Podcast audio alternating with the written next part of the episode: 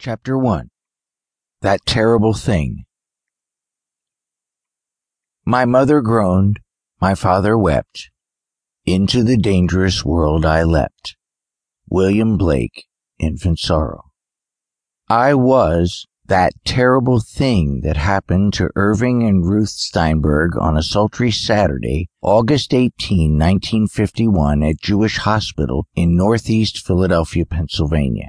My grandmom Anna Videtsky was the first to see me and she wanted to scream. A head and torso, but no arms, and then bent legs that curled inward.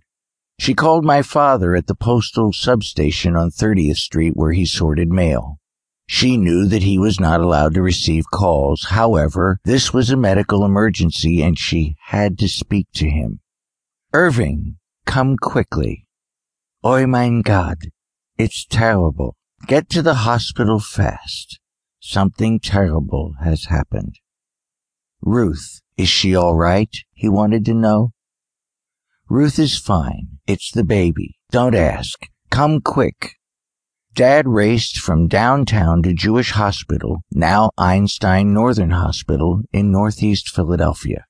The 30 to 45 minute drive seemed to last forever trying to imagine what the emergency was that Grandmom couldn't talk about on the phone, his mind must have been a blur, wondering what could have happened.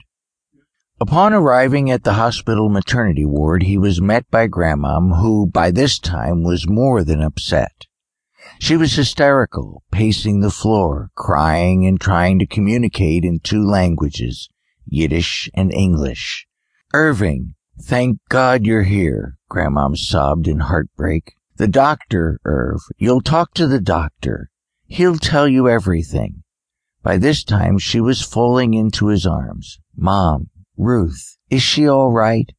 He was almost afraid to ask again. She's sleeping. She doesn't know. She doesn't know what, he persisted. Where is the doctor? His worst fears were turning into panic and then to anger. He wanted some answers. My father was the kind of man who was always in control, and yet now he felt so out of control. Almost as if on cue, Dr. Andrew Sear, mom's gynecologist, arrived at the nurse's station. A short, thin, bald man with a mustache, who spoke with a French accent, he had been my grandmom's gynecologist and had delivered my mother as well as my older sister Linda. Mr. Steinberg, your son has a serious problem. That was probably the easiest way to begin. What kind of problem? Perhaps now Dad would get some answers. He was born with multiple birth defects. He paused. The medical term for what your son has is phocomelia. In simple language, he was born with no arms and deformed legs.